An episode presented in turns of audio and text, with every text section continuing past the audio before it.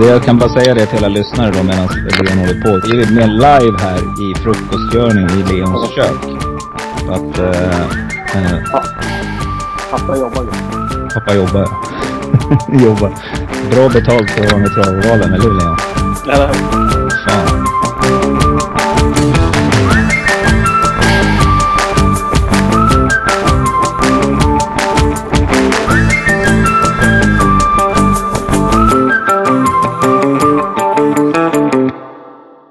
Tjena, hur är läget? Ja, det är bra. Jag är lite trött, men annars är det bra. Ja, vad något speciellt? Är det sportlov? Nej, i Stockholm. Är det sportlov nu? Ja, sportlov.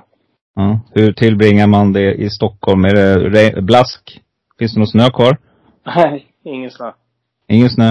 Våren är här? Ja, nästan. Barmark nästan. Det är lite is kvar. Okej. Okay.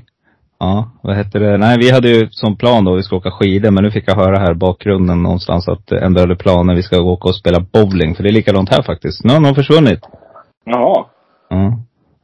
Eller försvunnit, men det är inget roligt att åka när det är sådär, du vet, regnigt, tråkigt och blaskigt och jävligt. Nej. Så att då får vi ställa om helt enkelt. Men du, vår... Det är väl vår i Travsverige också. Jag tänker framförallt på, du måste hoppa högt i söndags. Ja, nej men så är det. Det är ju barfota, förbudet är ju borta ju. Ja. Om det var det du tänkte på. Nej. Söndags, vad fick vi för besked då? Ja, du tänkte på i lördags. Var det lördags? Ja, just det. I lördagsbiljetten. Ja, precis. God morgon Robban. Ja, precis. Vad säger vi om det? Det är ju liksom, det är väl inte det största som hänt i elitloppet på flera år. Ja, det är jättestort. Det är... verkligen ett supernamn att få in, så att det får man nöjd med, det har gjort bra. Ja, och var det så där i studion på ATG där, live-gänget, ni hade inga indikationer på att det skulle ske, utan det kom som en blixt från klar himmel? Nej, det var ingen som visste om det. Nej. Det är häftigt. Ja, det var en riktig överraskning. Väldigt härligt att bli positivt överraskad. Precis, det är kul. Du, en annan grej. Jag såg att du var med och diskuterade lite domar. Ni hade någon sån här session för att diskutera regelverk etc. Just det.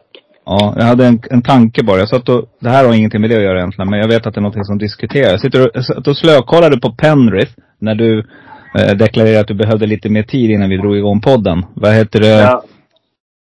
Hur kommer det sig att de här små banorna i Australien och nu var det sker där borta har direkt efter målloppet har gått så får man se målfotot? Ja. Kan inte vi ha det som krav? Att det ska vi ha också i våra sändningar. Så att ni slipper sitta och gissa där liksom. Vad jag tror, utan det kommer liksom. Bara 30 sekunder efter så smäller det till, så får man se målfotot. Ja, det hade ju varit trevligt. Jag vet inte varför det inte är genomförbart. Nej, jag har ingen bra svar på det. Travvalen från och med nu. Här har ni en demand. Jag tycker det vi spelare kräver. Nej, men jag tycker det är bra service i alla fall. Det blir så här, slut på alla spekulationer. Sen kan det vara kanske ett uppförstorat målfoto någon gång och det får ta lite längre tid. Men. Ja, precis. Annars då Leon, hur leker spellivet? Funkar det bra? Ja. Rulla på ja. Som vanligt. Mm. Ja. Stora vinster ramlar in. Nej, det skulle jag inte vilja påstå. Nej, lika här. Det är lite sådär, jag håller med ovanför vattenytan, typ så. Det är inte någon riktigt kutta blänkare, men vi ska väl försöka fixa det. Halmstad på lördag. Hur vill du lägga upp det här? Vill du gå igenom alla lopp eller vill du gå igenom, har du några som du har valt ut? Nej, men vi kan ta allihopa. Gjorde de faktiskt igår, så. Ja. Hur kommer du jobba helgen då? Kommer du jobba live eller? Jag jobbar. Det kommer en gästning där. Jag jobbar imorgon kväll. Ja. Och så gör jag Vasselikass innan. Och sen så gör jag V75 på lördag i TV12. Mm. Och sen gör jag Grand Slam på söndag TV12. Full fart. Ja. Sportlov, härligt. Du, Halmstad, vad ska vi säga om det då? Nu, V75 går jag stapeln på Halmstad. Du nämnde det själv, det är mycket rött längst till höger där. Skorna åker av, vi har inget förbud längre. Men vad ska vi säga om Halmstadbanan? Det är väl en riktigt bra bana, är det inte det? Ja, den är väldigt snabb. Ja. Det brukar vara extremt svårt att vinna bakifrån. Om vi tar sommartid och sådär. Faktiskt, då får jag nästan indikera på att vi får räkna på det nu då. Mm. Som barfotaförbudet hävs. Men det som jag tänkte på där, det är ju första gången nu och alla drar ju inte skorna, så det kanske finns en liten chans att det ändå går att vinna bakifrån. Ja. Är det inte så, Leon, också vi ska tänka på? Mycket så här, de här hästarna nu som man rycker dojorna på, som inte har, eller som har varit ute och sprungit en del. Visst brukar de galoppera, det är min uppfattning. Alltså när de väl rycker dojorna. Väldigt olika alltså. Ja. Men det är ofta, ibland är det så här att banorna är lite hårda fortfarande. Och sen så drar man skor och sen så är banan lite för hård för bra skor. Du vet. Ja. Så det är inte riktigt det optimalt. Men nu borde det vara ganska varmt i Halmstad den här veckan. Så att känns man över att de får en riktigt bra bana. Och då borde det inte bli så mycket galopper. Grymt, vad heter det? Och vi vet ju alla att vi som följer Leon också vet ju att han är vädermeteorolog som hobby. Så att du brukar kunna ge bra. Det kommer du göra i vass eller kasta säkert. Berätta vad det blir för väder på lördag. Ja, precis. Ja. Vänta lite. Jag kan bara säga det till alla lyssnare då, medan Leon håller på. Vi är med live här i frukostgörningen i Leons kök. Så att Pappa jobbar ja. Jobbar. Bra betalt för att vara med travvalen, eller hur, Leon? Eller hur? Fan. Ja, vi kämpar på. Du vet, vi ligger där någonstans runt 1000 lyssnare nu. Så att det är många som trycker på play. Så att vi har lite, förväntningar här nu. Vi har, det de gillar med podden, Leon, det är faktiskt att vi pratar mycket om skrällar och inte bara om de här självklara hästarna. Nej, precis. Så att vi ska försöka hitta några. V75-1, 2140 meter bakom bilen. Silverdivisionen inleder. Och för att citera Peter Andersson, så är det inte det här något ovanligt lopp. Utan det är väl en sån där proportion som brukar vara vanlig. Men favorit här kommer bli nummer 2, Game Brodde, med Johan Untersteiner hemmaplan. Vad gör vi åt inledningen? Ja, det måste vara definitivt så. Alltså jag är lite fundersam här ändå alltså. Mm. Ja, Game Brodde, jag bara tittade tillbaka på ett lopp från höstas. Mm. Då var jag alltså Game Brodde och Game Brodde var ute i samma lopp. Mm. Och det handlar ju om British Crown-finalen då på Eskilstuna. Ja. Som LaFerrari vann. Mm. Ja, just det. Mm. Du har ju liksom, där har du ju barfota balansen. Och det är ju framförallt så att den är ju på, ja, den hästen som jag tänker prata om. Men den är ju givetvis på Game Brodde också. Men om man tittar på det där loppet, alltså jag blir inte riktigt, det är ju en vansinnig avslutning han står för, Game Brodde. Mm. Som har spår 11 den här gången då. Och han slår ju liksom, han slår Santis Harvey och It's Pepper Time i det loppet. Mm. Det är ju rätt sjukt för att komma in i ett sånt här lopp. Mm. Med tanke på hur pass bra de hästarna har varit. Om man blickar tillbaka lite grann i karriären. Så att, nej, han imponerar stort i just det där British Crown-loppet. Och jag får ju riktigt svårt att spela utan honom, måste jag säga. När han har den här optimala utrustningen på sig. Så att, vi inleder med 3%.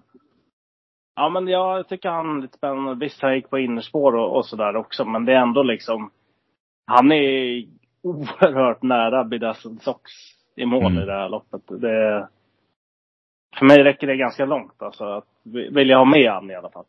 Mm. Det är väl en häst som håller väldigt högt i stallet också. Visst är det så? Det är en häst det tror jag. Mm. Det tror jag. Mm. Nu är det ju så, Johan kör ju Winner och den har bättre spår och allting. Så att man får ju köpa det liksom. Men han är bra Game Brodde. Han är, framförallt när han har gått utan skor och med jänkarvagnen, så har det ju varit otroligt bra. Det är ju en kombination han har gått med 3 gånger tror jag.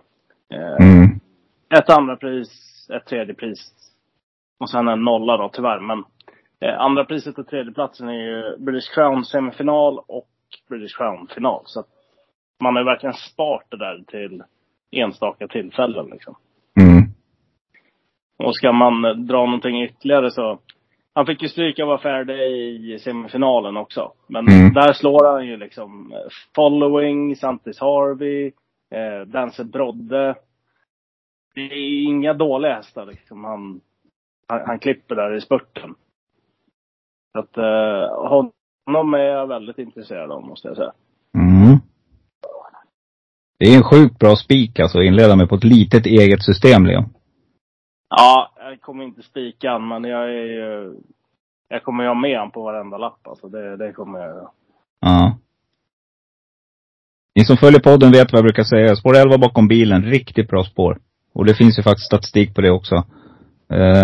Det är inget dåligt spår, utan man kommer igenom bra där på något sätt. Och Game Brodde, det är en av mina också. Det är en ensam karlhäst. Jag har också, nämner också då, min första häst är nummer 9 Triton trots allt. Jag tycker att han imponerar. Och det kan vara det där att det kanske blir lite för lätt nu om man rycker då innan. Det har gått väldigt bra med skor. Men nej, alltså den här hästen har knallform, så det är min första häst. Sen nämner jag 2 andra också. Jag nämner min 5 Special Major, som jag tycker har en sån där läskig rad och startsnabb och kommer få en bra spår här på innespår. Och så nämner jag nummer 10 Red Mile Brodde, som en ensam karlhäst också, som jag tycker är underskattad. Men har en väldigt bra rad, var ute i hårda gäng också. 2-3, 2-2. Så att det är en sån där häst som jag tar med på alla kuponger också med gardera. Men jag håller med dig, Game Brodde, jättetidigt för mig. Har du något mer här i första, Leon? Nej, du har väl sagt det mesta. Det är väl familjen Untersteiner-hästarna där, så känns de känns riktigt spännande båda två. Kan man, det är lite lätt att blanda ihop dem också kanske. Men nej, båda de två har ju svarat otroligt bra på när man har liksom lyft lite grann utrustningsmässigt sådär, så att plocka med båda de två. Ja, häftigt. Vi inleder med en jättesusare. Det är en sån där en måste-häst för alla poddlyssnare. Game Brodde. V752. Vi har 2640 meter bakom oss, eller framför oss, bakom oss. Det hoppas jag att vi inte har. Här blir det ganska det är ett skiktat lopp, ser det ut som, där 3 hästar drar åt sig en massa streck, men mest är det nummer 10 Cassius Clay DM, Stefan Persson, Linda Perssons, alltså i familjen hästen, som kommer dra på sig streck från bakspåret. Spår 4 på tillägg och 2 hästar från framspår har också spelarnas förtroende just nu. Det är nummer 1 Let Me In med Per Nordström och Bertas Ankare, som gjorde comeback efter sjukdom tror jag senast och var väl helt okej ändå, måste jag säga. Men kanske inte den där toppformen, men drar på sig mycket streck här. Är det rätt, Leon? Alltså svårt att säga. Jag tror att det här loppet kommer ju bli så att Let Me In tar ledningen. Bertas Ankare kommer komma fram utvändigt. Sen är frågan om den kan få ett lyft med barfotan igen då. Men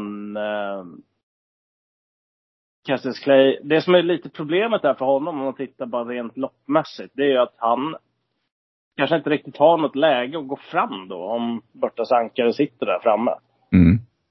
Så då är risken att han är en bit bak, och då kommer det bli vida spår under slutrundan där.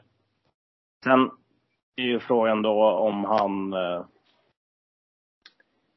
kan leva upp till det där stora favoritskapet. Alltså det har inte varit några jättelopp han har varit ute i när han har vunnit där. Han har vunnit på bra sätt, men det har inte varit några jättemotstånd när han har vunnit på V75. Så jag är fortfarande inte superimponerad. Med det sagt att loppet är lite låst där framme, så är det inte helt otänkbart att det skulle kunna skrälla i den här avdelningen, även om det ser lite skiktat ut. Och framförallt så är det väl hästarna 1-6 och 10 som man ska ha med. Men jag har en lite så här känsla att man kanske ska plocka en eller ett par till, för att det är några som drar skor och sånt där i övrigt, och Det är ingen av de där som jag riktigt litar på fullt ut faktiskt. Nej, varför drag då? Ska vi se om det är samma? Nej, men jag har väl inga sådana där. Vikens Cashflow nummer 5 kan jag tänka mig att ta med. Rustico nummer 2 kan jag tänka mig att ta med. 7 Kammarlång tycker jag också har varit rätt så bra på sistone. Den skulle jag också kunna tänka mig att ta med. Så att det finns ju ett gäng där i alla fall att fundera på. Mm. Ja, min första häst är nummer 1, Let Me In. Jag tror att det är ordningställt här och Per Nordström tar spets och därifrån ska hästen slås. Jag tror inte att Bertas Ankar har den formen just nu. Jag hoppas precis att det blir som du sa, för då låser man loppet där fram och då, det är chansen att Let Me In vinner, att den får Bertas Ankar i dödens. Skulle Bertas Ankar få ta över, då kommer han sända fram tidigt Stefan Persson. Precis som du säger, och då tror jag att den har chans att vinna faktiskt. Cassius Clay, det är från dödens. Men jag är inne på att det kommer att smälla ordentligt här. Jag plockar med också nummer 2 Rustik, och precis som du säger, jag plockar med nummer 8 Hero Ban. Magnus Ljusa hoppar upp. Det är på den kombinationen jag tar den. Absolut inte för att hästen vinner ihjäl sig. Och jag tar med nummer 15 Rembers RD med Sven Dyberg faktiskt. Som en susedusare. Den här hästen har 2 andra placeringar på 3 starter, och då brukar en etta komma. Så att... Ja, det är väl de jag tycker är roliga. Men har man mycket pengar då tar man alla här. Ja, precis. Mm. V75-3, nu blir det lite lättare här. Aetos Kronos lopp, gulddivisionen. Ett fint lopp. 640 meter bakom bilen ska avverkas. Och här kommer nummer 3. Sweetman drar på sig de flesta sträcken, både Harry Boy och de stora systemen, tror jag. Men ja du, Leon, det är många som lurar i vassen här. Förhör vad du säger. Ja, men det är det. Absolut. Jag tror ju, som många andra, att han kommer ta ledningen. Och det är Magnus Ljusa upp den här gången också. Det är rätt så spännande på Sweetman. Han har ju haft sjukt mycket oflyt. Nu fick han egentligen vinna sist då. Och var bra. Men mycket oflyt såklart. Punkteringar. Allt möjligt. Ja. Tänkte på en grej. Jag tror att det är vettigt som du sa faktiskt, eftersom många stikar den, att man kanske ska ta med 5 Eddie Berger också. Bara på att han var så otroligt bra där på Axelvalla. Det var i och för sig låg i fatet, men jag tror att han är i riktigt bra form nu alltså. Och han har lite lopp i sig. Fick vinna sist. Jag tror det är viktigt för en sån där häst att han gör ett sånt där tufft lopp, att han får vinna också. Så att, nej, hemmaplan, hela den biten. Jag tror att det kan vara riktigt bra där den här gången. Och han är ju grym i grunden. För de som funderar på Ultium Face, vill jag bara minnas i fjol. Då var det ju så, nu har inte han startat sen annan dag och sådär. De ska dra skorna och sådär på. Men när han gjorde första barfotastarten där i fjol, då sa Adrian faktiskt innan att han inte riktigt var i shape liksom, för att kunna vinna det loppet. Så man kanske ska lyssna lite extra på vad han säger till den här gången också. Jag vet inte, han kanske behöver ha några lopp innan han är där igen då, så att säga. Vad heter det för övrigt då, om vi tar Adrian där, det skälet till att han inte kör Sweetman, det är för att det är stallets häst Ultium Face, och då får inte han köra Sweetman, va? Nej, precis. Ja. Annars är ju Adrian som har kört Sweetman, rattar den under vintern. Nej, men jag håller med dig här. Jag tycker Eddie Berger är tidig. Den måste vara med. Sweetman kommer jag spika på ett par system. Den här hästen har alltid hållit högt. Och nu är det skor av, favoritdistans, ljus upp. Alla stjärnor står rätt. Men det jag funderar på, Leon, är det så självklart att han tar spets från nummer 1, Heart of Steel? Är inte den ruggigt startsnabb? Ja, jag tror inte de kör den i ledning. Jag tror han är för gammal och... Okej. Och inte riktigt där som han var förut. Men jag har 2 streck som ni måste ta med om ni garderar. Jag håller med dig, Ultium Face. Brorsan pratade om den i veckan, men jag tror att den kan behöva lite lopp här för att komma igång. Nej, nummer 6 fråga är Stream. Den vill jag inte vara utan. Jag sitter på upploppet. Och är det nu barfota, André Öklund, riktigt bra ersättare där för Stefan Persson. Den plockar jag med alla dagar i veckan. Och så tar jag med nummer 4 Star och Leonardo, som jag vet Jocke Löfgren håller väldigt högt. Och när den har dagen, då skulle den faktiskt kunna vinna sånt här lopp. Så att det är 1,96 som måste jag bara med det. Det är en ensam kvar häst. Sen tar jag med nummer 1 Heart of Steel i alla fall. Jag har tjatat om den länge nu och Röd kusk, spår 1. Ni vet vad jag brukar säga om det också. Det är därifrån det skräller, det såg vi igår. Vi har sett dem flera gånger under vintern. Att spår 1 är ett skrällspår, det är faktum. Så att jag plockar med den också. Intressant lopp, men jag kommer att spika Sweetman också på ett par system. V754, här har vi... Jag ska bara säga en grej som jag såg igår. Chapuis är ju faktiskt anmäld med första jänkarvagn i 91:a starten i livet. Ja, fan vad arg jag var i lördags alltså. Han gav upp där. Fan, ja. Spikan på 2 system och nej, jag hade... Ja, och du vet, nej, du har rätt. Det här är lurigt alltså. Nu rycker man dojorna på den också. Den hästen går bättre bakifrån än vad folk tror. Ja, ja. Jag vet inte. Jag är inte såld på honom, men det är lite kul med sådana där ändringar. Mm. Ja, det är intressant att man... Men man gör väl allt nu för att vässa. Ja, nej, han är ju inte där. Det märks så tydligt. Mm. D754, 2140 meter vid en voltstart. Diamantstort, ett tillägg. 2 hästar bara där bak. En kapabel, men vi återkommer om det. Favorit här, det kommer Adrian Colini bli med. Nummer 7, Sia Lloyd. Och 21% vinner den här hästen. Och ja, ökar den procenten tror du på lördag? Svårt lopp tycker jag. 1-4-7, alla vill väl komma till ledningen. Kommer barfota på Cypress Point nu, som alla pratade om förra veckan. Ja, det är mycket grejer som händer i det. Jag har inte riktigt bestämt mig i det här loppet. LaFerrari Dimanche och ju framskorna på. Den har ju varit riktigt bra nu på sistone. Capri Oscar Font är ju rätt så ny i Björn Goops regi. Det är ju också spännande att följa. Han har ju tävlat i Italien och i Frankrike. Ja, nej, det kommer bli en del sträck i det här loppet. Jag tycker det är lite för ovisst där framme. Alltså, de är väl vettiga allihopa, 1-4-7 där. Men jag tycker nog att det är lite jämnare än så alltså. Hur är det med stallgopform? Är den på väg lite och kicka igång? Eller tycker det ser segt ut? Ja, den brukar vara runt påsk där, så brukar den ju verkligen ta fart. Så att, hänger det ihop, Leon, hänger det ihop med Björns utlands... jag tänkte på Redén också. Nu har han haft mycket hästar i utlandet. Han har varit där en hel del. Hästarna har inte kommit ut än. De är väl på väg att börja lossas ut här i Sverige också. Men tror att det där liksom är någonting som... Och Wejersten har varit mycket nu också i Frankrike. Och här är runt lite. Och det ser man ju faktiskt, kan jag tycka. Att det är inte riktigt den där superformen på hästarna som det brukar vara jämt. Får det effekt på ett stall tror du när huvudtränaren är utomlands? En faktor. Är det någonting vi ska ta med oss i beräkningen? Nej, men det är ju mycket resa för dem sådär. Så det är väl inte så mycket att säga om det då. Och sen så...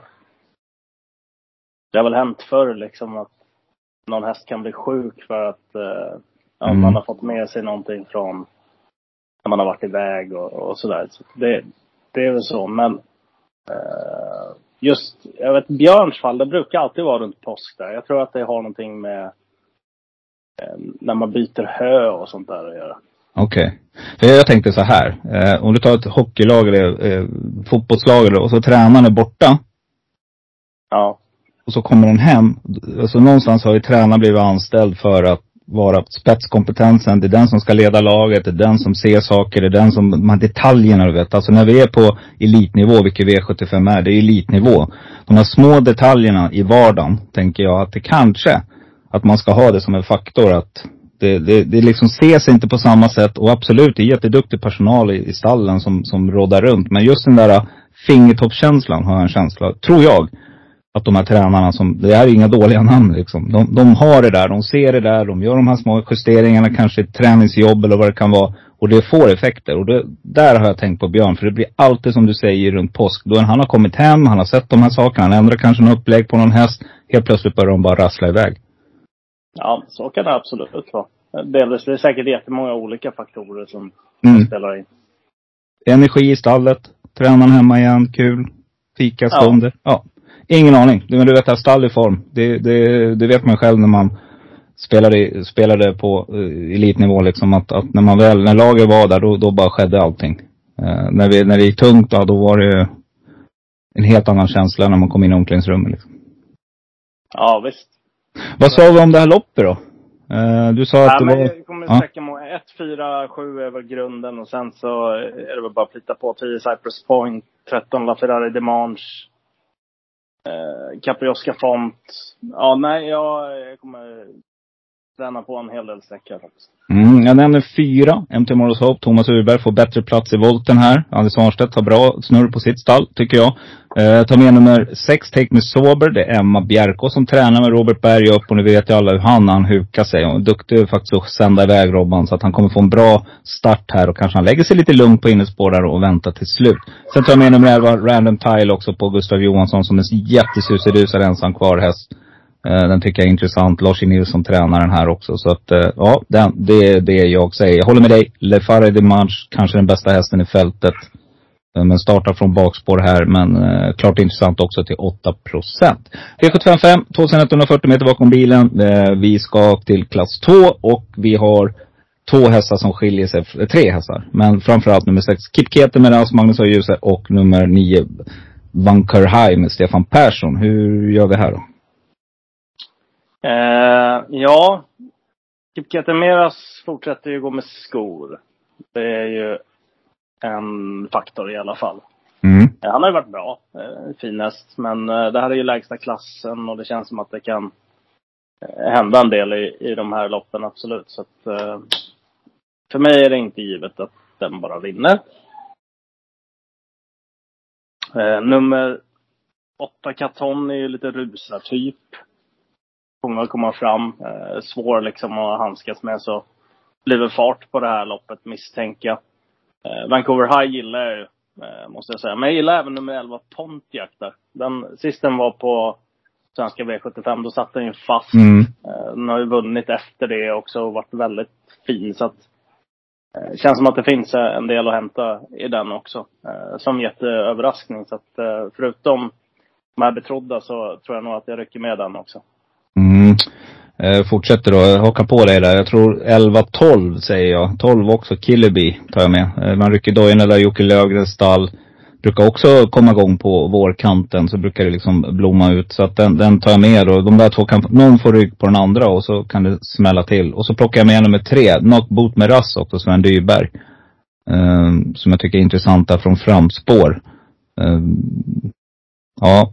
Det är ett klurigt lopp alltså. Det är så här på torsdag när vi spelar in det här, så tycker jag att det är 2 svaga favoriter faktiskt i ett lopp som i stort sett kan vinnas av vem som helst där bakom. Så att du nämnde dem som jag har kryssat för också, men just de här säger också då, nummer 12 och nummer 3. V756, 2640 meter, lite längre här i bronsdivisionen. Och ja, Marcus Wallmüller får nog finnas i från Konrad Lugares stall med Marcus som tränar hästarna. Om jag fattar rätt där nere, så är det nummer 1, Frankie Godiva, som kommer bli favorit. Den här hästen vinner ju 57%. Det är det här vi spikar då, Leon? Nej, jag kommer inte spika där. Jag är väl lite intresserad av nummer 4, So Far Away Ås, som var ny hos Hanna Läderkorp i den senaste starten. Och den känns ju riktigt intressant till ganska låg spelprocent. Får jag säga en sak om den hästen? Ja, absolut. Kommer du ihåg när jag var nära att ta på den i april för ett år sedan? Ja, visst. Då vann den på Valla från spets. 20 gånger pengarna och 1%. Just det. Stämmer. Nu är det ju voltstart här, så att det är kanske inte jättekul med vad heter det? Med startspåret och sådär. Men så låg spelprocent, och den gick bra i första starten och samma. Så nej, jag måste ha med det. Någon annan? Det var den som jag tänker på först. Blackfire nummer 10 är ju bättre där framme. Barfota är ju lite spännande på den. Det är inte så många gånger den har gått det tidigare i karriären. Judge D är ju bland de bättre i det här loppet. Och framskorna åker av där. Men han är lite sådär svår i travet emellan. Ja. Ja, men jag håller med dig då. Jag stiger chasar på grund av spåret. Det blir spår 2 här från voltstart bak. Det gillar jag inte. Däremot nummer 12, Moses Boko, får ett riktigt bra läge här och sända iväg. 9% på den rackan, det plockar alla dagar i veckan. Sen har jag också kryssat nummer 11, Beach Comber, som jag gillar. Den här hästen gillar att vinna också, 39%. Så den vill jag plocka med. Och så har jag också kryssat So Far Away Ås, som jag tycker är klart intressant där. André Eklund är en av Sveriges mest startsnabba kuskar också, så det ska vara i åtanke. Så den kan få en bra resa därifrån. Så att vi är väl överens här, Leon. Det är några roliga streck faktiskt. Och det är framförallt ett kapabla hästar bakom storfavoriterna. Så att vi hoppar och spikar. Men då känns det som att du har en spik i sista här nu. 2140 meter bakom bilen. Och det är klass 1 som avslutar. Mm. Just nu känner jag nog faktiskt mest för nummer 6, Sjejk, i det där loppet. Mm. Jag tyckte han såg riktigt bra ut senast. Utah Southwind. Vi ser bra med innerspår på Halmstad. Men han ska gå barfota, amerikansk sulky. Han kunde inte hålla ledningen på Axelvalla där när han hade sport 2. Nummer 2, Gasparito, är rätt så snabb ut också. Ja, jag är inte säker på att han tar ledningen där. Sjejk är dessutom ganska bra iväg, men här vill man ju ha honom där framme, Sjejk. Så jag är mest intresserad av honom. Jag kommer inte att spika sista. Jag kommer försöka hitta spikarna tidigare och spara lite sträck här. Jag vill ha med nummer 5, Maserati Hall, Carl-Johan Jeppsson från Fredrik Wallinstall. Jag vill ha med nummer 6, Sjejk, som du nämnde. Jag vill ha med nummer 3, Brain Game, Stefan Persson, som en skräll, ensam karlhäst. Tycker jag är jätteintressant med Stefan upp här nu. Och så tar med nummer 10, No Talking You. För det första gillar jag namnet, tycker det är ascoolt. Men jag ser också den här komma flygandes där över det långa upploppet på Halmstad. Röd kusk smäller till 4,78%. Och då gungar det till lite i Leon i sista omgången, oavsett vad utdelningen var innan, eller hur? Det är alltid så. Så 4% i sista. Så är det. Det är de vi jagar, vet du. Vi vill ju vara ensamma kvar någon gång, eller åtminstone hitta de här miljonbeloppen. Det är därför man spelar V75. Och då måste man våga ta med den där typen av hästar. Så enkelt är det. Och jag vet att det kostar pengar. Och jag har förlorat många tusen lappar på att jag har gått ifrån favoriter och tagit med skrällar. Men någon gång så ska väl vara den första. Är det något annat du vill lägga till, Leon? Jag har en fråga till dig sen innan vi avslutar, som jag tycker är väsentlig. Men är det något annat du vill säga innan vi avslutar? Nej, men det som man kanske ska vara mest fundersam kring när det är en sån här omgång är ju att, har du någon favorit som tävlar fortsatt med skor och sådär, som har gjort det bra under vintern, de kan ju vara lite känsliga när alla andra börjar rycka skor och sådär också, som får förhöjda insatser. Så att då har ju den nästan bedömts liksom på insatser under vintern. Så att det ska man nog ta med sig. Nu kommer, om vi pratar vanlig löpning, nu kommer de här nya skorna som är svikt i jämfört med de gamla. Som en annan sprang runt och tävlade innan man var lite halvaktiv inom löpningen. Nej, men jag har en fråga till dig. Jag har läst lite, jag ser lite trådar. Jag blir så här bestört när jag ser hur vissa människor uttrycker sig på sociala medier. Är det någonting som ni diskuterar? För jag ser att era namn framkommer där ibland. Liksom man tycker och tänker en jäkla massa och hit och dit. Har ni någon slags... Nej, utan ni bara skiter i vad de säger. Ja, alltså vi lever ju i ett fritt land, så att alla måste få uttrycka sin åsikt. Ja. Så att... Nej, det är ingenting som jag funderar på. Jättebra. Nej, jag tycker bara det är beklagligt och... Det är väl så att det trav är trav. Man har en tanke innan. Man tror en massa. Man sitter och lägger ner x antal timmar, eller hur? Inför en V76-omgång eller en V75-omgång. Man tror att man har gjort rätt, men det visar sig att det var helt fel. Och jag brukar säga det till alla som spelar och köper andelar, eller om man lägger in egna system, att man är själv ansvarig. Du trycker på köpknappen eller du trycker på sänd iväg din egen kuponglapp. Alla spel är man i ytterst möjliga mån ansvarig för själv. Sen kan det vara sådär, du vet, lite speletik. Jag försöker alltid att förhålla mig till de hästar jag har pratat om, men ibland kan jag också ändra mig i sista sekund, och det är jag väldigt tydlig med också. Det kan vara en spik som jag går ifrån på grund av sista information. Och det kan vara fel och det kan bli rätt. Det är väl den världen vi lever i helt enkelt. Ja, precis. Det är ju så det är. Man kan ju ha en tanke hela tiden. Och sen så är det fortfarande så att man har fram till 16:20 på sig på lördagen. Men om man gör det i tv, då gäller det ju att man kommunicerar det väldigt tydligt också. Varför man gör det, ja. Nej, men det kan jag förstå. Och, om man ska ändra sig. Precis. Men det är ju... Det är snarare... Jag ändrar mig aldrig på det sättet att jag liksom byter spik eller någonting sånt där. Utan det är ju snarare då att i sånt fall får jag lägga till en häst till bara. Så får det bli dubbla kostnaden helt enkelt. Jag kan säga det, Hasse och jag, brorsan. Vi har så många gånger ångrat. För vi diskuterade just i det här loppen när vi sprack. Det var mellan Nvidia då som var, och Vilja TUC. Och vi satt och drog det där fram och tillbaka. Vi la ett visst andel. Vi satt länge och diskuterade vilken av de spikarna vi skulle ta. Vi ångrar oss bittert att vi inte dubblade systemet istället. För då hade vi satt den. Och det var 24 miljoner på Nvidia. Och det hade ju suttit fint också. Där hade det blivit 20 miljoner att dela på för brorsan och mig. Så att det är sådär. Exakt det du säger. Det där är ställningstagande man får göra. Men vi valde fel den gången. Och det är bara att acceptera. Och livet går vidare helt enkelt. Ja, så är det. Härligt. Du Leon, vi har fått en underbar stund här. Och jag har hört att du kombinerar frukostgörande med, eller vad det nu är, med barn i bakgrunden. Och mina ungar håller på att leka kafeteria här i bakgrunden. Jag vet inte om det jag har hört. Men... Så nu ska vi helt enkelt ta hand om våra familjer och ha sportlov. Och jag tackar än en gång för att du ställde upp. Ja, det är lugnt. Super, har det gott. Ja. Vi hörs. Hej. Säg vad du vill om mig för jag.